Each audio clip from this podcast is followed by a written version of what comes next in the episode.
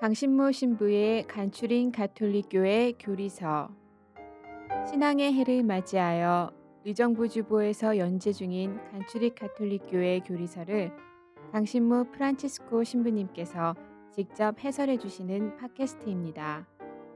방대한 분량과 어려운 내용을 담고 있는 가톨릭교회 교리서를 간단하고 명료하게 설명해 주십니다. 또한 지면에서 다루지 못한 내용을 추가하여 더욱 깊고 풍부하게 이해를 도와주십니다. 이 팟캐스트는 안드로이드 어플 팟빵과 애플 팟캐스트에서 들으실 수 있습니다. 의정부교구 홈페이지 ucatholic.or.kr로 접속하시면 강의 자료 문서 파일도 다운받아 보실 수 있습니다. 강신모 신부의 간추린 가톨릭교회 교리서 여러분 안녕하세요. 강신모 프란치스코 신부입니다. 오늘은 주님의 기도의 뒷부분 그 일곱 가지 청원으로 주님의 기도가 이루어졌다고 말씀을 드렸는데 그 전반부 세 가지 청원은 지난 시간에 다루었고요. 오늘은 후반부 네 가지 청원을 보도록 하겠습니다. 첫 번째는 오늘 저희에게 일용할 양식을 주시고 어 근데 사실은 오늘날 우리 한국 사회에서는 예, 음식 쓰레기가 너무 많다 뭐 이런 거를 걱정하는 그런 상황이기 때문에 오늘 하루 저희에게 일용할 양식을 주십시오라고 하는 이 기도가 그 예전에 그 우리의 선인들이 바치던 그런 절실함 같은 게 배어 있지 않겠죠. 그렇기 때문에 우리는 단순히 오늘 점심에 뭘 먹게 해주시고 내일 저녁에 뭘 먹게 해주시고 이게 아니라 그 보다 더 근본적으로 이 구절을 우리가 묵상하고 기도로서 바쳐야 될 것 같아요. 어, 너 자신을 알라. 소크라테스가 한 말이라고 이렇게 널리 알려져 있는 명언인데 이 말은 어, 모든 사람에게 뿐만 아니라 우리 그리스도교 신자들에게도 큰 의미가 있습니다. 어, 하느님을 알고 섬기는 일이 신앙생활이라고 하지만 출발점은 어디서 출발하는 건가? 나로부터 출발을 하는 거거든요.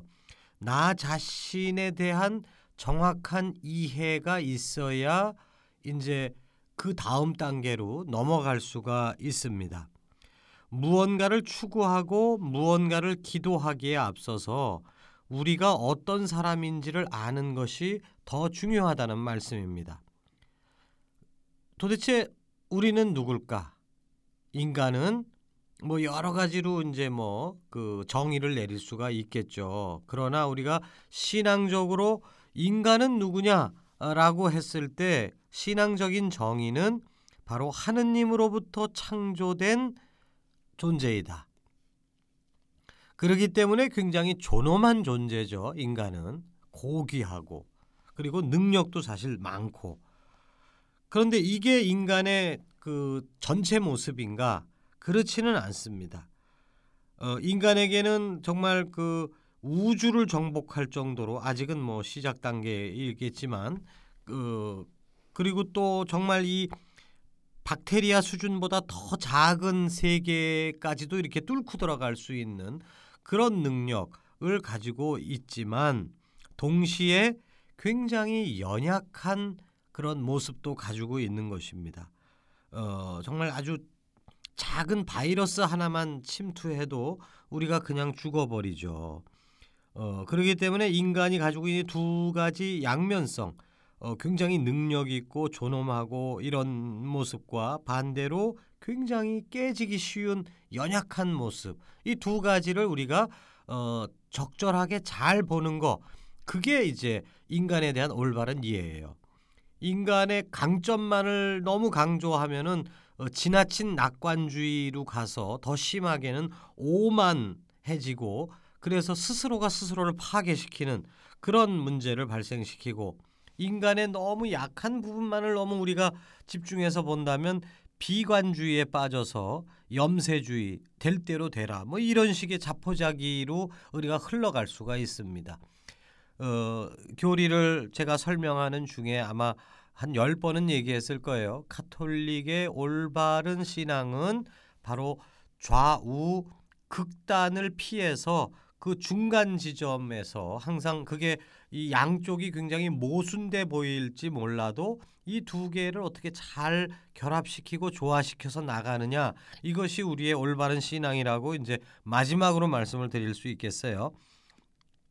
그래서 인간에게 있어서 이런 연약한 부분에 대해서 우리가 정확한 인식을 가져야 됩니다.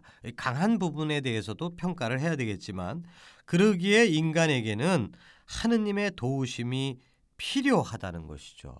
약한 부분이니까 있으니까. 그리고 이렇게 우리가 약하기 때문에 하느님 도와주세요 하고 그분께 의탁해야 합니다. 주님의 기도의 이 구절은 끊임없이 하느님의 은혜를 필요로 하는 우리의 본 모습을 일깨워 줍니다. 그 옛날 수도원에서 그 항상 묵상하는 주제 중에 하나가 어, 어떤 수도원의 제대 앞에 해골을 갖다 놓고 죽은 사람의 해골을 그리고는 거기에 라틴어로 메멘토 모리 이렇게 어, 죽음을 기억하라 이, 이렇게 놓고서 묵상을 했다고 그래요.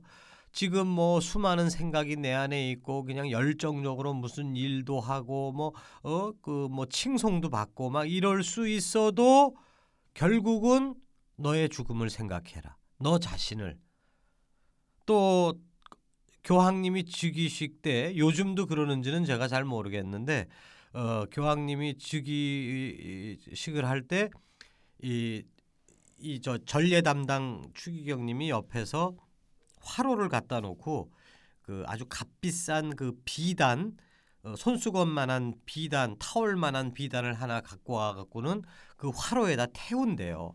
그러면서 어, 말을 한답니다. 교황님 세상의 모든 영화는 이렇게 덧없는 것입니다. 그 얘기를 하는 거예요. 그걸 잊지 말라고. 어, 교황님 겉으로 우리가 언뜻 보면은 그 지금은 교황님의 즉위식이나 이런 게 굉장히 간소해지고 어 조, 그렇게 됐지만 그래도 여전히 무슨 어마어마한 황제의 즉위식 같아요. 그러니까 그런 영광, 영광의 자리 그거에 인간이 너무 약하기 때문에 아무리 그 성덕이 높으신 교황님들일지라도 순간적으로 착각을 일으킨다는 겁니다. 어? 아, 내가 대단하구나. 막 이럴 때 옆에서 간신들이 아니라 충신들이 필요한 거죠. 교황님, 그거 당신이 그렇게 잘나서 하는 게 아니고 예수님 때문에 당신이 칭송받는 거고 그리고 지금 당신이 받고 있는 칭송도 결국은 사라져 버릴 겁니다. 그거를 잊지 마십시오. 우리는 교황님이 아니니까 옆에 와서 비단을 태우면서 그렇게 조언을 하는 그런 사람이 없지만 우리 스스로가 항상 생활 안에서 오늘 저희에게 일용할 양식을 주소서라고 하는 이 기도를 바치면서 가장 그, 그 우리의 약한 모습을 드러내면서 정말 하느님께서 도와주시지 않으면은 우리가 다음 내일을 기약할 수 없는 그 불안에 떨 수밖에 없는 그런 약한 존재입니다 하는 것을 끊임없이 기억하라는 것이죠. 또한 이 청원 기도는 우리에게 이웃과의 관계도 생각하게 해줍니다. 어떤 이웃인가? 사실 지금 한국 사회에서는 어, 오늘 저녁에 끼니 걱정을 하는 사람이 거의 없지만 그러나 우리가 조금만 더 나라 밖으로 시선을 돌리면 여전히 전체 인구의 5분의 1 이상은 오늘 저녁에 먹을 것이 없다 하는 상황에 몰려 있는 사람들이 있죠. 엄연한 사실로. 그렇기 때문에 이 기도를 어, 바로 그들을 대신해서 우리가 어, 중재 기도로서 바치는 겁니다. 나는 오늘 저녁에 먹을 양식에 대한 걱정이 없지만 오늘 저녁 양식을 걱정하는 이들과 제가 이 그 공감하면서 그들의 아픔에 동참하면서 제가 이 기도를 함께 바치겠습니다. 이 기도를 바치면서 우리가 부어라 마셔라 뭐 이럴 수는 없는 거죠. 양심상. 저쪽에서 굶어 죽어가고 있는데 우리는 그냥 너무 비싸고 그냥 그다음에 터무니없이 많은 양을 그렇게 먹어치우고 어, 그러면 안 된다는 얘기죠. 저는 주변에서 그 저의 건강에 대해서 걱정을 하시는 분들이 많이 있어요. 그 신자분들이 제 식생활이 아주 그 좀 나쁘다고 할까요? 전 그렇게 생각은 잘 안 하는데 고기를 그렇게 좋아합니다. 그 야채, 과일 이런 거는 정말 거들떠 보기도 싫고 저는 하얀 쌀밥에 고기 반찬만 있으면 땡이에요. 이 고기 좀 그만 드세요, 신부님 좀 줄이세요. 뭐 이렇게 얘기들 하는데 다 제가 콧등으로 들었어요. 아이 그 사자가 풀 먹는 거 봤어? 막 이러면서 이제 뻥뻥거리고 아직은 아직은 젊다고 생각을 하니까 이렇게 기고만장해서 그러는 거죠. 근데 어느 날 몇 달 전에 제가 책을 한 권을 봤는데 그 책에서는 뭐 건강 때문에 고기 먹지 마라 이런 얘기를 안 하고 이 고기를 생산하기 위해서 지금 현재 전 세계에서 기르고 있는 그 곡물 옥수수 뭐 밀 뭐 여러 가지 이런 그 곡식들의 80%가 그게 이 소나 돼지나 양한테 먹이기 위한 사료로 재배를 하고 있다는 거예요.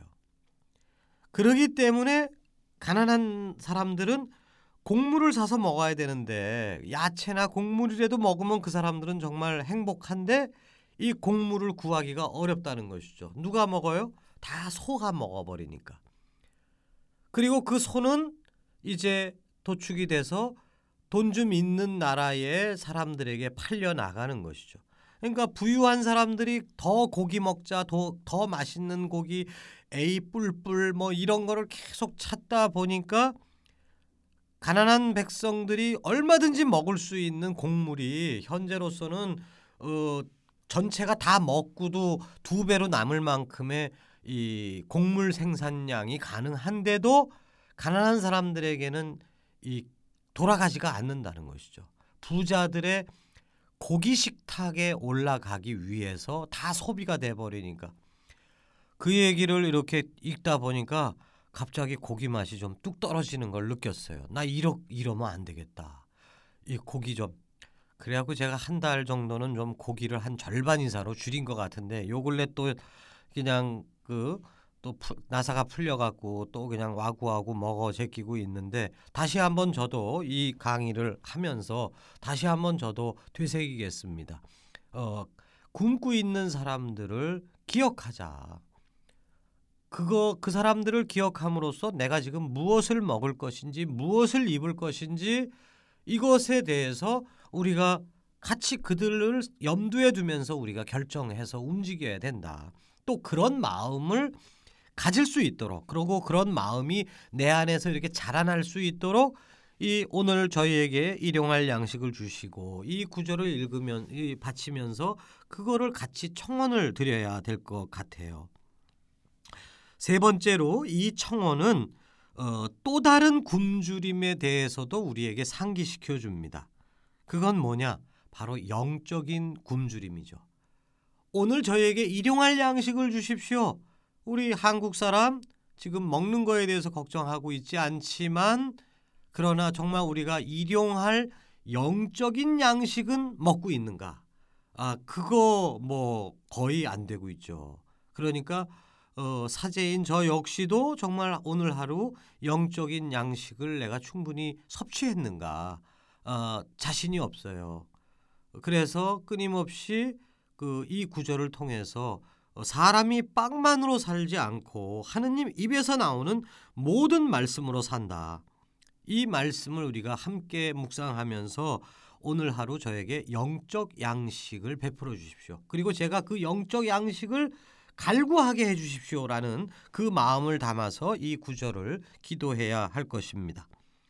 자, 이제 그 전체적으로 봤을 때 다섯 번째 청원인 저의 죄를 용서하시고 그 지금까지 그 일용할 양식에 대해서 얘기했는데 에, 이 저희 죄를 용서하시고 역시도 어, 넓게 보면 일용할 양식인 것 같아요. 왜냐하면 인간은 용서받음으로써 살 수 있기 때문에 그렇습니다. 무엇보다도 하느님으로부터의 용서가 있어야 우리가 산다. 예수님께서는 하느님 나라의 핵심이 용서에 있다고 가르치셨습니다. 무자비한 종의 비유라든가 탕자의 비유라든가 뭐 이런 비유를 통해서 그걸 말씀해 주셨고 예수님께서는 직접 용서를 베풀어 주시기도 했어요. 죄인들을 만나고 어? 너의 죄가 오늘 용서받았다라든가 뭐 십자가에서 마지막 순간까지 백성 당신을 십자가에 못 박으라고 하는 그 백성들도 용서하시고 옆에 같이 묶여 있는 그 강도 역시도 용서해 주시고 이처럼 용서라고 하는 것은 우리 영혼을 위한 일용할 양식입니다. 우리가 일용할 양식을 청원하듯이 하느님의 용서를 청원하는 것은 지극히 마땅한 일이에요.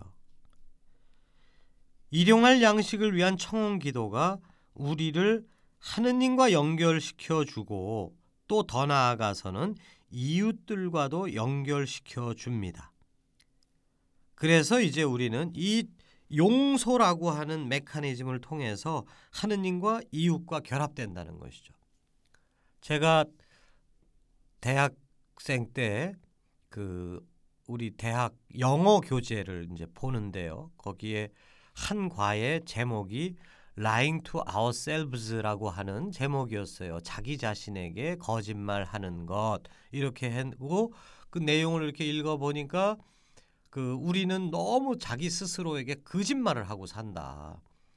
어 근데 이제 그 저자는 이제 프로이트 심리학에 이제 기반을 둬서 그 글을 쓰는 거예요. 뭐 아이 뭐 나는 뭐 아이 저기 괜찮아요. 난 그런 거뭐 어, 필요 없어요. 뭐 이렇게 하는데도 그 무의식 내면에는 오히려 그거를 막 갈구하고 있는데 그거를 막 내가 억지로 속이고 있고 뭐 이제 그 혹은 뭐 아주 굉장히 뭐 정숙한 척 하는 사람이 내면에는 그 아주 정욕이 부글부글 끓고 막 이제 뭐 이런 거를 이제 하나하나 이제 까발리듯이 그 글을 써 나가더라고요. 마침 저 역시도 그 당시에 프로이드 심리학을 공부를 하고 있었기 때문에 그러면서 거기에서 저도 좀 충격을 받아서 내 스스로를 정확히 알아야 되겠다. 어, 나에 대한 허위 의식, 그 그릇된 이미지를 가지고 내가 살면 안 되겠다. 어, 정말 나를 정확히 알아야 되겠다. 뭐 이런 생각을 하면서 제 스스로를 굉장히 분석을 하던 시절이었어요. 그러니까 이제 그 책에 나오는 그, 그 저자의 말을 읽으니까 맞아, 맞아.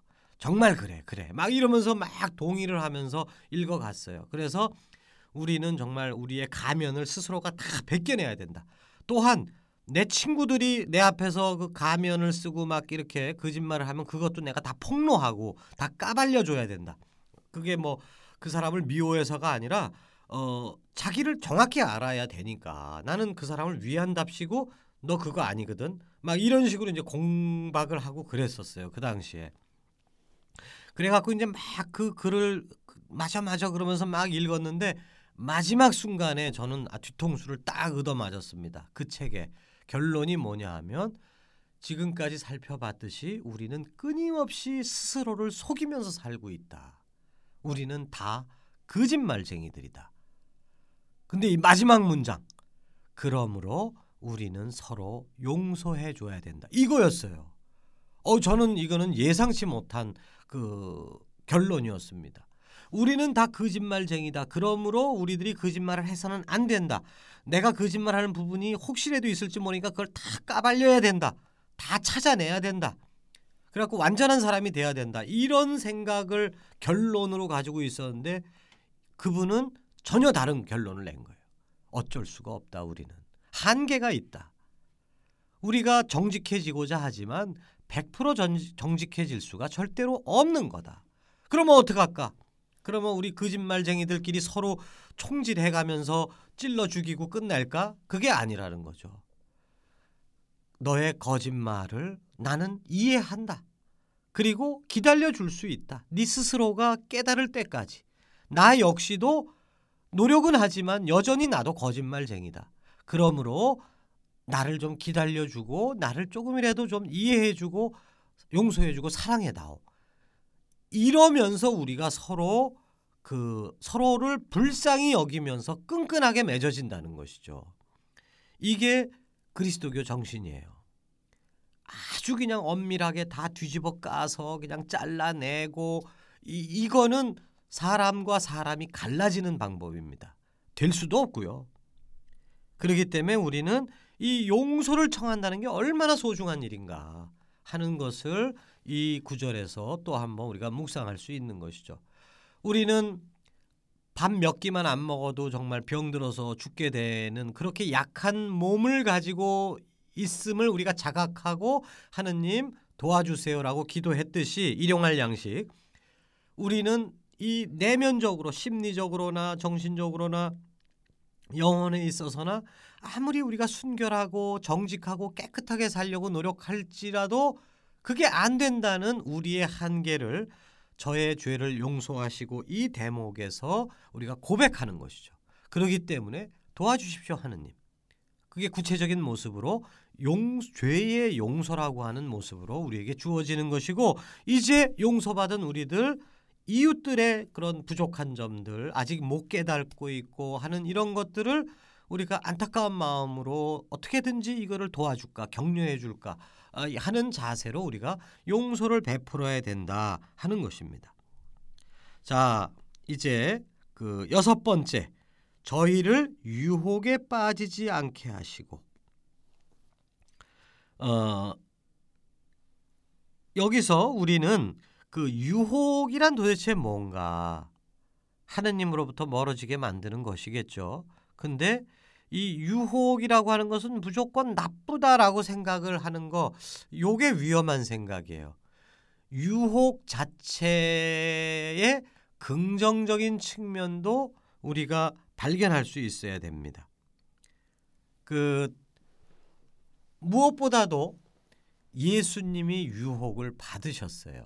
근데 그 유혹을 받게끔 한 그 원동자가 누구냐? 성령입니다. 예수님께서 세례를 받으시자마자 마르코 복음에 보면은 성령께서 예수님을 광야로 쫓아내셨다라고 되어 있습니다. 아, 집어 던졌다. 그러니까 유혹이 드글드글한 그 그곳으로 예수님을 집어 던지신 게 성령이라는 거죠. 그래서 그 광야로 들어가셔 갖고 어떻게 되셨어요? 거기서 유혹을 당하신 거 아닙니까? 예수님께서. 그러니까 주님께서도 받으셨던 유혹이기 때문에 무조건 유혹은 나쁘다라고만 생각하셔서는 안 돼요. 좋은 건 아니지만 유혹이 그렇다고 해서 유혹은 무조건 있어서는 안 될 일 이런 식으로 생각해서는 안 되고 유혹은 신앙생활을 해나가는 데 있어서 어찌 보면 당연한 것이다라고 받아들여야 됩니다. 그런데 왜 이 주님의 기도에서는 유혹에 빠지지 않게 하시고 유혹에 안 들어가게끔 버틸려고 그런 식의 청원 기도를 바치느냐? 유혹을 우리가 어쩔 수 없이 겪어내야 되는 게 우리의 운명인 것은 사실인데 그 유혹을 겪는 일이 그게 보통 어려운 일이 아니라는 것을 누가 아시느냐? 이 기도문을 가르쳐 주신 예수님이 누구보다 잘 아신다는 거예요. 왜? 당신이 유혹을 당해 보셨기 때문에.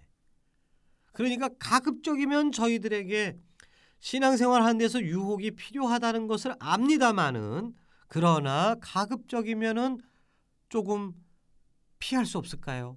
조금 약하게 받을 수 없을까요? 이거는 인지상정으로 우리가 마땅히 기도할 수 있다는 겁니다. 아니 그렇게 기도하라고 가르치고 계시는 거예요. 그러니까 이 이 이 구절을 가르쳐 주신 이 예수님의 이 마음을 우리가 염두에 둔다면 우리가 유혹 중에 있을 때 혹은 유혹이 아직은 안 찾아왔을지라도 이 기도를 바칠 때 우리가 가장 놓치지 말아야 되는 건 뭐냐 하면 우리가 유혹 중에 있을 때 예수님께서 우리와 함께 하신다라고 하는 것을 잊지 말자는 것이죠. 이 유혹 가운데에 이미 먼저 선배로서 이거를 다 겪어보신 예수님께서 우리가 유혹에 빠지고 또 유혹에 어, 거기서 좌절해 버리고 막 이럴 때 아유 바보 멍충이들 이런 식으로 우리를 보고 계시지 않을 거라는 겁니다. 오히려 같이 같은 병을 알아본 사람으로서의 그, 그, 그 공감 그것을 가지고 우리를 바라보시고 있기 때문에 희망은 거기에 있는 것이죠. 우리를 바라보시는 예수님의 눈길을 우리가 의식하면서 어려운 유혹 중에도 그분을 꼭 붙잡으려고 하는 그 마음을 이 기도문에 담아서 어, 기도해야 되는 것입니다. 추가적으로 말씀을 드리자면 유혹에는 두 종류가 있어요. 1차적인 유혹과 2차적인 유혹이 있습니다.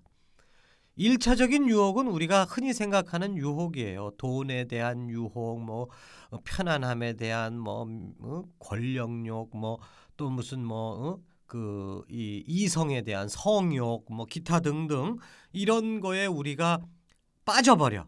응? 그래서 그냥 홀가닥 넘어가 버리는 거. 그게 이제 1차 유혹입니다. 유혹에 빠졌다. 유혹에 졌다. 이렇게 표현할 수 있겠죠. 근데 중요한 거는 그게 다가 아니라는 겁니다. 악의 세력이 우리를 유혹할 때에 있어서는 이 거기서 끝나는 게 아니에요. 그 1차 유혹으로 넘어뜨려 놓고서 이제 진짜 본론을 얘기합니다. 그게 2차 유혹이에요. 2차 유혹은 뭐냐?